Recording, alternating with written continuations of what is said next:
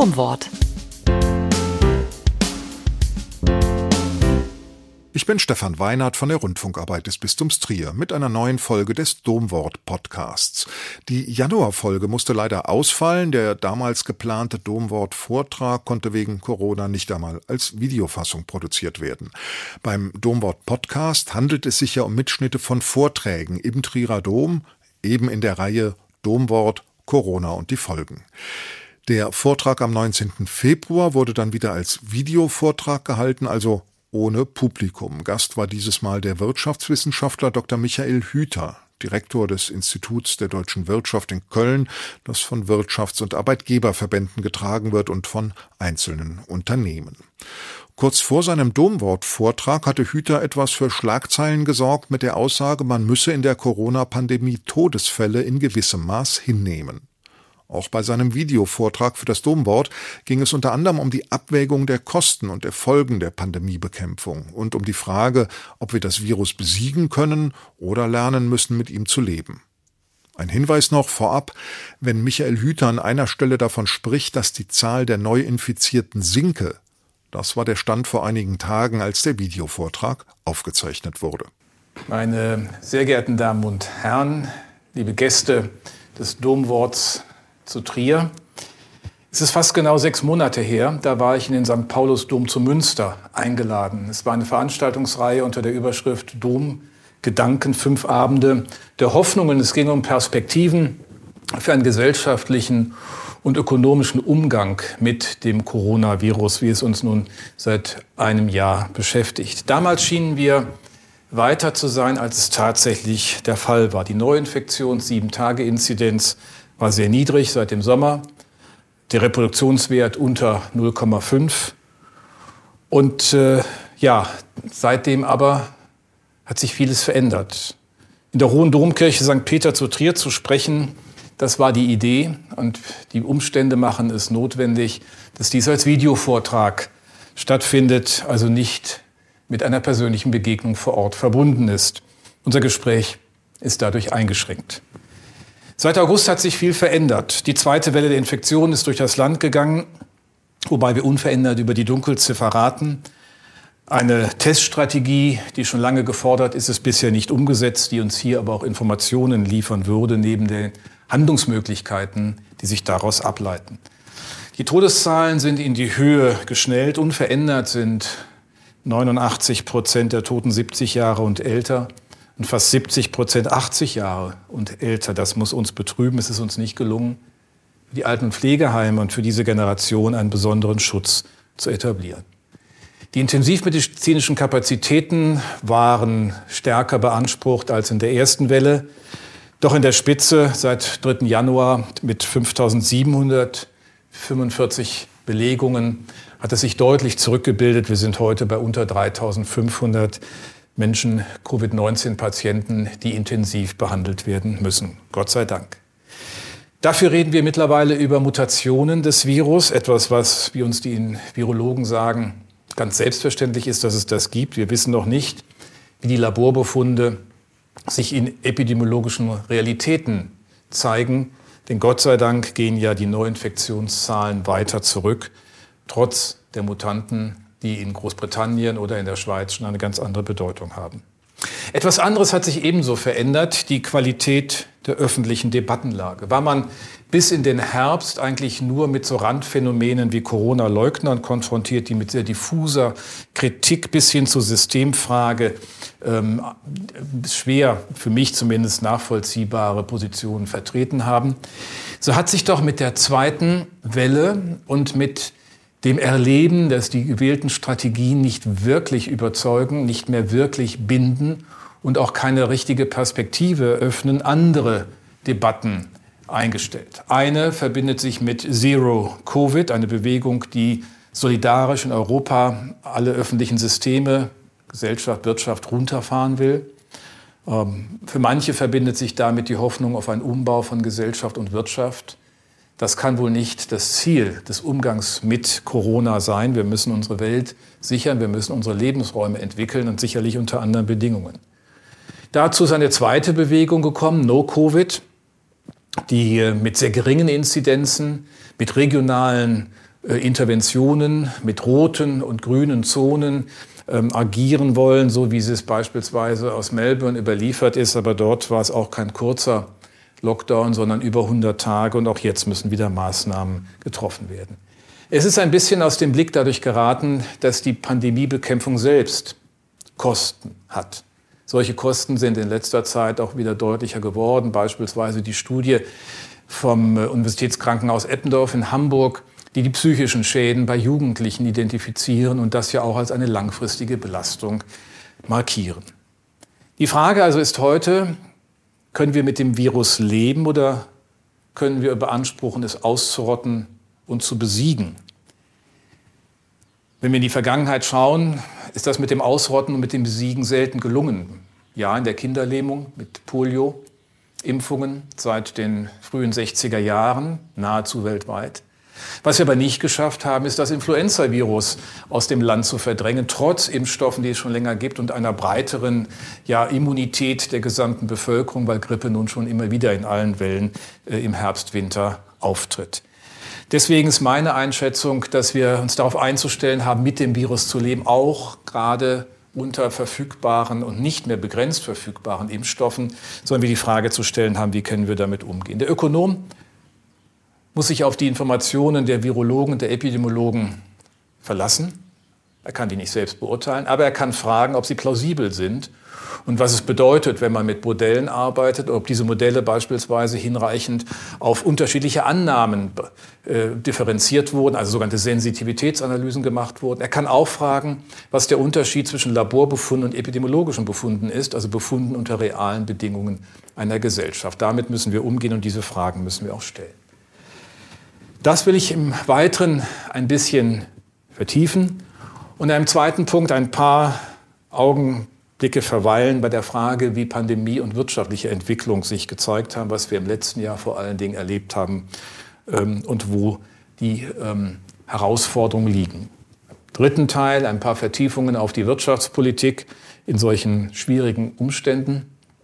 Viertens schließlich können wir uns eine Welt ohne Widersprüche vorstellen? Sie merken schon in meiner Intonation eher nein. Und fünftens, ähm, dass wir immer auch sehen müssen, dass solche Herausforderungen für die Gesellschaft als Ganzes natürlich auch Überforderungen in sich tragen und in ihrer Absolutheit, nämlich das, was wir damit erleben als Bedrohung, auch absolute Antworten einfordern, die wir aber so schnell nicht geben können, die auch eine Wissenschaft nicht geben kann. Lassen Sie mich zum zweiten Punkt kommen, Pandemie Wirtschaftskrise, Erwartungen und Einordnungen. Nun, wenn wir zurückschauen auf das Frühjahr 2020, dann war es etwas sehr Ungewöhnliches, auch aus ökonomischer Sicht. Es war nämlich ein symmetrischer Schock. Symmetrisch für die Angebotsseite, also die Produktionsseite der Volkswirtschaft, aber auch die Nachfrageseite, die Konsumseite der Volkswirtschaft. Denn alles stand plötzlich in der zweiten Märzhälfte still, symmetrisch mehr oder weniger auch über alle Branchen und symmetrisch auch, was die europäischen Volkswirtschaften und Gesellschaften anging, die gleichermaßen dann im März zu reagieren hatten, nachdem die erste Welle in Europa, in Italien aufgetreten war, mit den doch sehr für alle erschütternden Bildern aus Bergamo und anderen Städten Norditaliens. Eine solche äh, solcher symmetrischer Schock kennen wir eigentlich unter ökonomischen Bedingungen sonst nicht. Wir wissen, es gibt mal Störungen durch Innovationen, die führen zu Schocks im Produktionssystem. Es gibt auch mal Veränderungen auf der Nachfrageseite. Aber dass wir eine solche Stillstandsökonomie erleben, das ist in der Tat neu und das ist eine Erfahrung, wenn man historisch betrachtet, die wir nur aus solchen ja, Pandemien oder auch aus Kriegssituationen kennen. Das muss man von der Einordnung sehen. Was war zunächst zu tun als Antwort auf die Stillstandsökonomie? Wenn nichts passiert, wenn keiner produzieren kann, aber auch keiner richtig nachfragen kann, dann muss man erstmal äh, die Grundausstattung der Volkswirtschaft stabilisieren und das ist die Liquiditätsausstattung, also dass Geld überhaupt fließt und verfügbar ist. Das hat die Wirtschaftspolitik im März beginnend sehr schnell, sehr richtig und auch sehr angemessen getan. Beispielsweise mit den Hilfen für Selbstständige, mit Zuschüssen für kleinere Unternehmen, insbesondere auch mit anderen Kreditprogrammen und Verfügbarkeiten von abgesicherten Krediten und schließlich natürlich mit dem Kurzarbeitergeld. Das Kurzarbeitergeld 100, also zu hundertprozentigem Arbeitsausfall, ist ja in der Finanzkrise vor elf Jahren genutzt worden und war auch jetzt wegweisend, um Unternehmen zu stabilisieren. 22 Milliarden Euro sind über den Haushalt der Bundesagentur für Arbeit für diese Kurzarbeitergeldleistungen in die Unternehmen gegangen, um Beschäftigung zu stabilisieren. Also in dieser ersten Phase bleibt festzuhalten, dass die wirtschaftlichen Maßnahmen zeitlich und sachlich angemessen waren. Da kann man über immer kleine Details reden, aber sie haben geholfen und sie haben auch die Perspektiven geöffnet.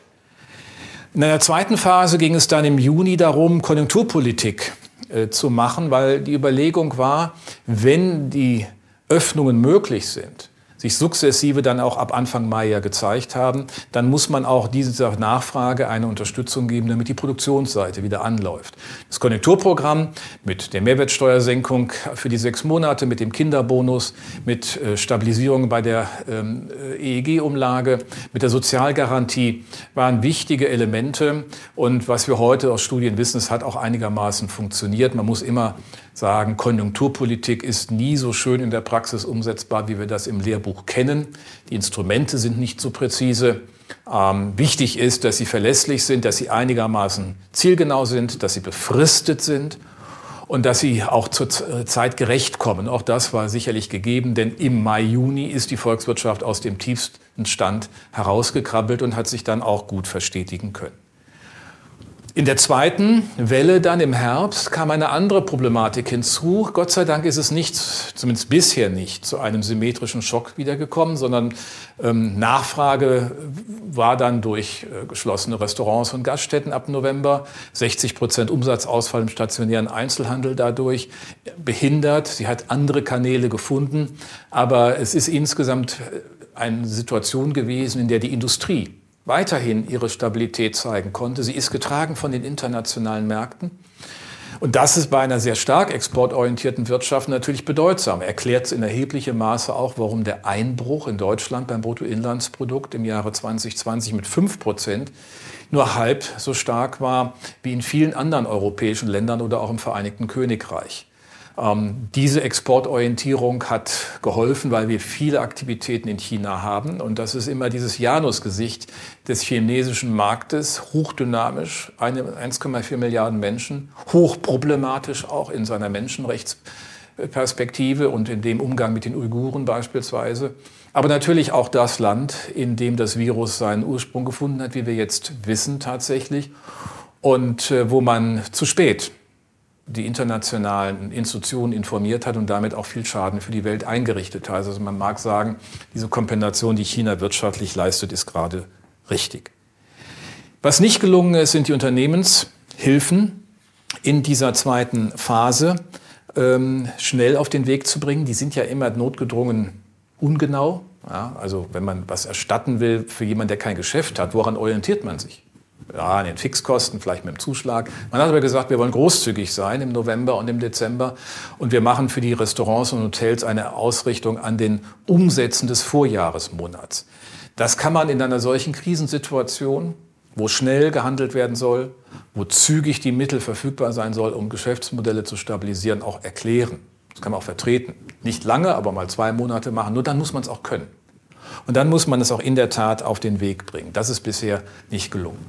Was mir am meisten Sorge macht auf dem Übergang vom Jahre 2020 in das Jahr 2021, ist so etwas wie eine Spaltung der Volkswirtschaft. Denn so wichtig es ist, dass die Industrie auf der einen Seite läuft und wenn wir jetzt die Grenzen Europa einigermaßen offen halten können, die ersten Signale sind ja eher kritisch, dann trägt das auch weiterhin, zumal global der Rahmen gegeben ist. Und wir haben dann die Binnensektoren, das äh, Veranstaltungsgewerbe neben den schon genannten, also der stationäre Einzelhandel, Hotel, Gaststätten, der Kulturbereich, die einfach schon seit langem nicht richtig wirtschaften konnten, deren Geschäftsmodelle in Frage stehen, wo wir aber vor allen Dingen auch Jobs haben mit geringeren Löhnen, wo wir vielen Menschen mit Einstiegsqualifikationen eine Perspektive ermöglichen. Und wenn sich das fortsetzt, diese Spaltung, der Hochlohnsektor, der sich weiter einigermaßen robust zeigen kann und auf der anderen Seite ein Sektor, der vielen Menschen auch in randständigen Situationen Chancen des Wiedereinstiegs gegeben hat, dann haben wir hier nachhaltig ich finde, große Probleme vor uns, Probleme, die vor allen Dingen dann auch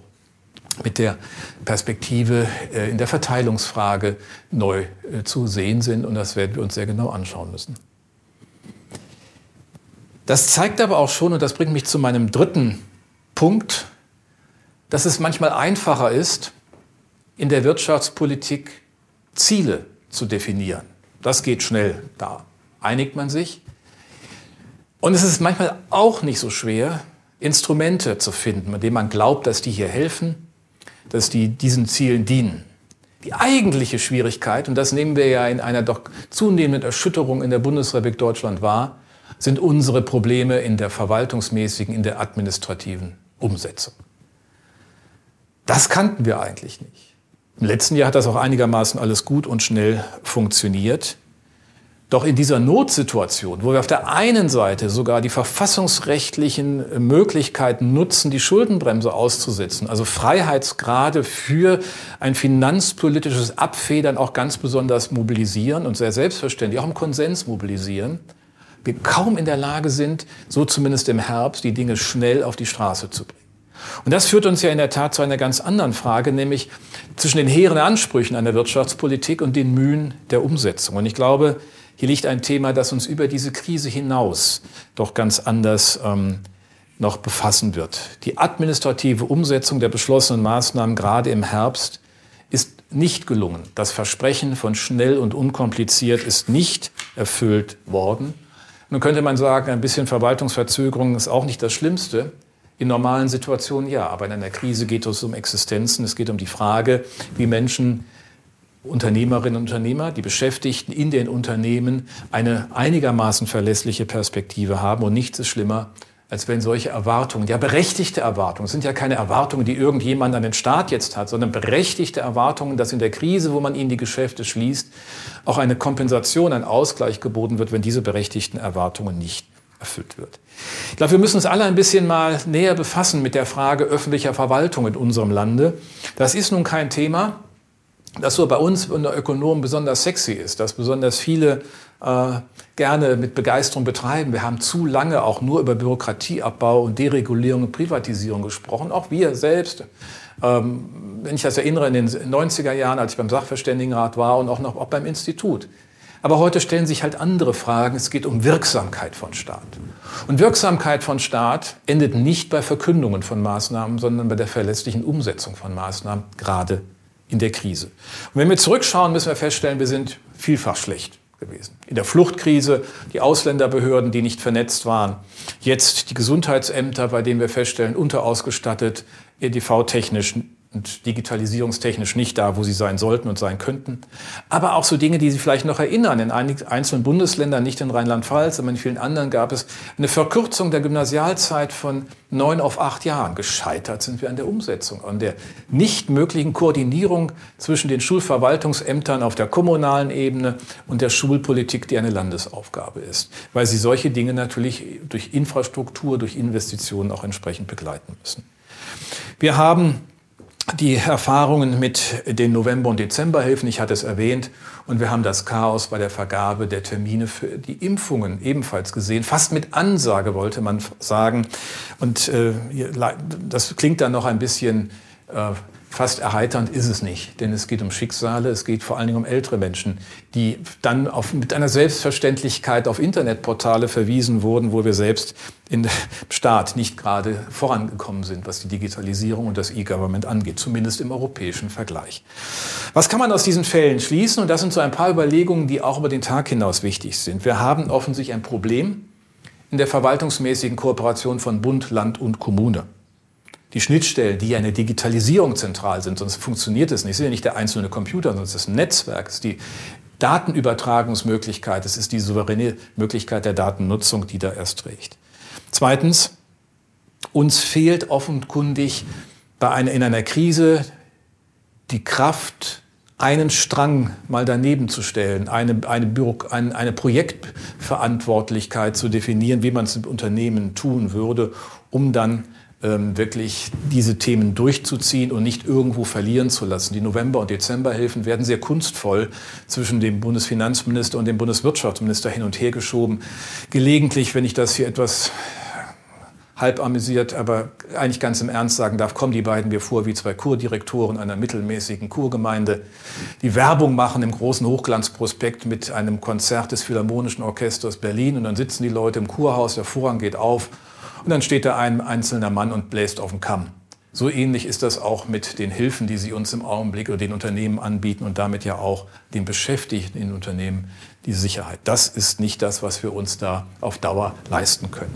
Nun haben wir ja Probleme, Einfach auch Grund unserer Verfassungsstruktur, die gut und richtig ist, aber sie hat halt auch ihren Preis. Nach Artikel 30 Grundgesetz haben die Länder die Verantwortung der äh, verwaltungsmäßigen Umsetzung, außer es steht mal woanders. Nicht? Das wissen Sie, merken Sie alle noch, dass es auch mal, dass es da Schwierigkeiten gibt. Als das Kindergeld fürs erste Kindergeld 1975 eingeführt wurde, hätte man das eigentlich über die normalen Verwaltungen machen können, die Länder, äh, Sozialämter, wie auch immer äh, Jugendämter. Das haben die aber abgelehnt. Was musste der Bund tun? Er musste eine Ersatzlösung suchen. Seine einzige verfügbare Verwaltung war die Bundesarbeitsverwaltung, damals die Bundesanstalt, heute die Bundesagentur. Es ist immer noch so, dass 87 Prozent der Kinder das Kindergeld über die Familienkassen der Bundesagentur verarbeitet bekommen. Daher kommt das.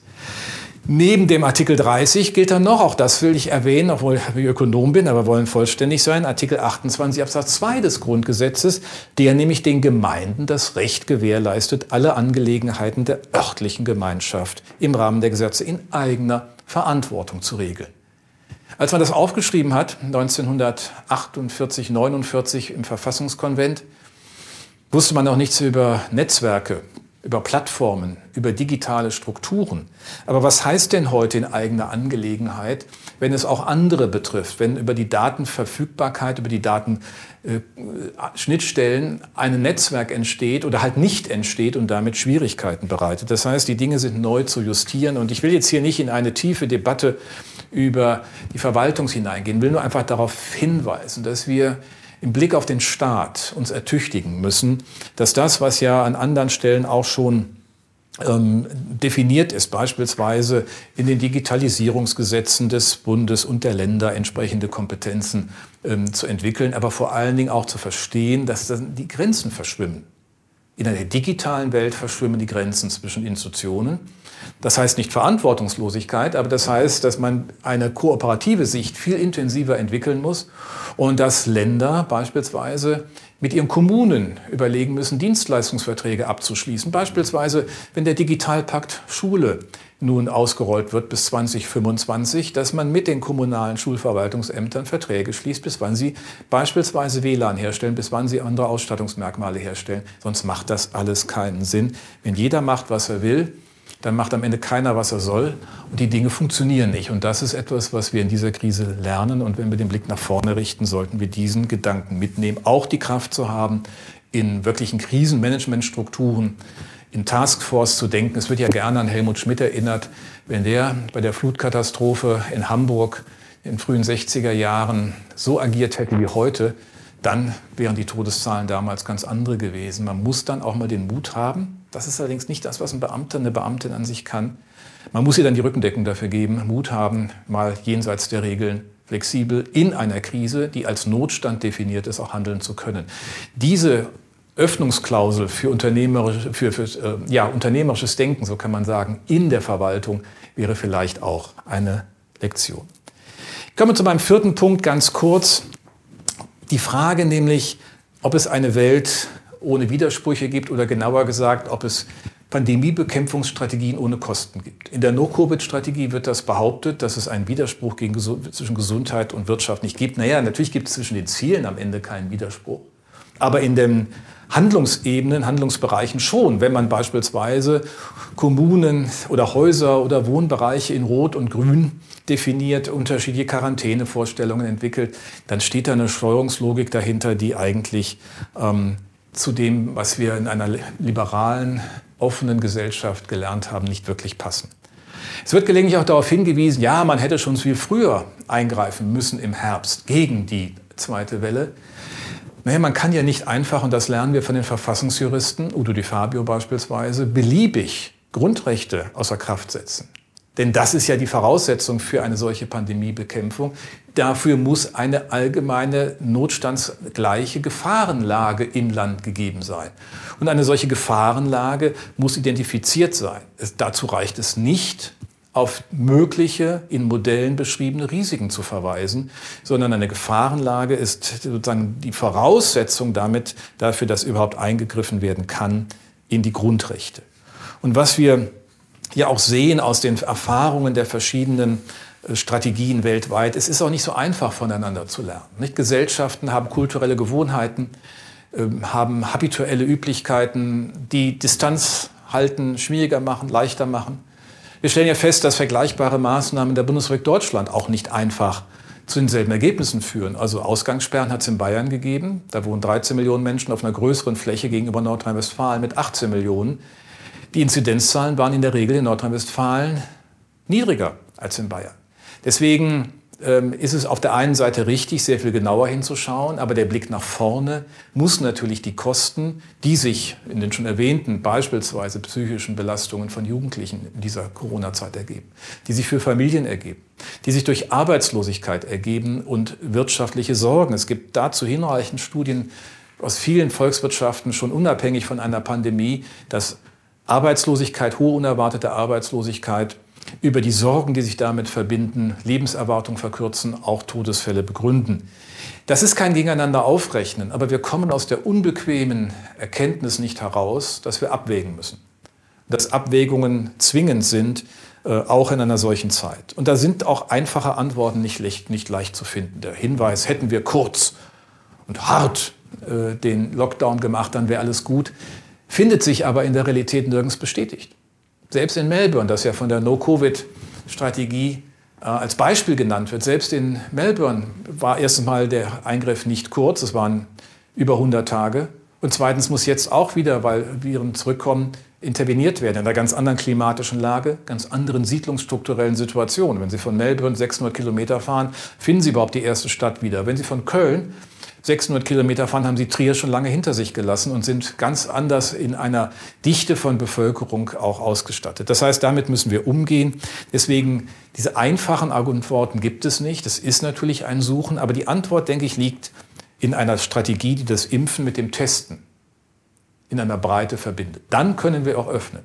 Wenn wir jetzt wirklich im März die privaten Möglichkeiten haben, Selbsttests zu machen, Antigentests zu machen, wenn wir alle technischen Möglichkeiten nutzen und auch prüfen und nichts aus der Prüfung herausnehmen, beispielsweise gibt es eine App von einem deutschen Start-up, die über äh, ein, Eye-Scan, also ein, eine Scan des, der Iris ähm, innerhalb von wenigen Minuten sagen kann, ob man positiv oder negativ Corona getestet wäre, dann sind das Möglichkeiten, die sehr schnell es uns erstatten würden, das öffentliche Leben äh, wieder normaler zu gestalten. Dann auch mit entsprechenden Nachverfolgungstechnologien, die alle eigentlich verfügbar sind, die wir eigentlich nur nutzen müssten, wie es andere auch schon getan haben in Europa, diesen Weg zu gehen, um damit äh, eine Lebensmöglichkeit der Normalisierung zu schaffen. Die Alternative liegt also nicht darin, immer nur weniger oder schärferer Lockdown, kürzerer oder längerer Lockdown, sondern eigentlich sind wir heute ein Jahr nach dem Pandemiebefund oder knapp ein Jahr weiter. Wir haben andere Möglichkeiten. Wir haben neben dem Impfstoff die Chance, günstig, und das ist ein gutes Investment, Testen in jeder Zeit, an jedem Ort möglich zu machen und damit dann auch die vielen, vielen Bereiche wirtschaftlichen und gesellschaftlichen Lebens, die vielen Bedrohungen letztlich auch der gesellschaftlichen Realität durch dieses Virus ähm, äh, zu ändern, ihr zu entgehen und ganz mutig einen Blick nach vorne zu richten. Lassen Sie mich zu meinem fünften und letzten Punkt kommen. Ich hatte darauf hingedeutet, angangs, ist mit dieses Virus eine absolute Bedrohung, weil es ja eine Lebensbedrohung ist. Und dennoch müssen wir als Menschen damit realistisch umgehen. Keine Gesellschaft kann einen absoluten Gesundheitsschutz bieten. Politik suggeriert das gerne. Doch wir wissen als Christen, dass das Sterben zum Leben gehört. Ich habe gelegentlich in den Diskussionen und den öffentlichen Stellungnahmen der letzten Monate den Eindruck gehabt, als sei das Sterben etwas, was wir uns nicht mehr denken können. Wir wollen offenkundig in einer modernen Gesellschaft, die alles kann, die steuern kann, die sich selbst sozusagen in hoher Souveränität sieht, nicht akzeptieren, dass es da Bedrohungen gibt. Und diese Bedrohungen werden wir nicht nur auf Null setzen können. Wir tun es ja auch nicht bei anderen Gefährdungen. Niemand hat darüber öffentlich groß geklagt, dass es 2017 auf 18 in einer Grippewelle nach Robert-Koch-Institut 25.100 Influenza-Tote gab. Wir haben zwischen 10.000 und 20.000 Tote durch Krankenhauskeime jedes Jahr. Das wird mit sicherlich äh, mit anderen Möglichkeiten auch reduzierbar, wenn nicht vermeidbar wäre.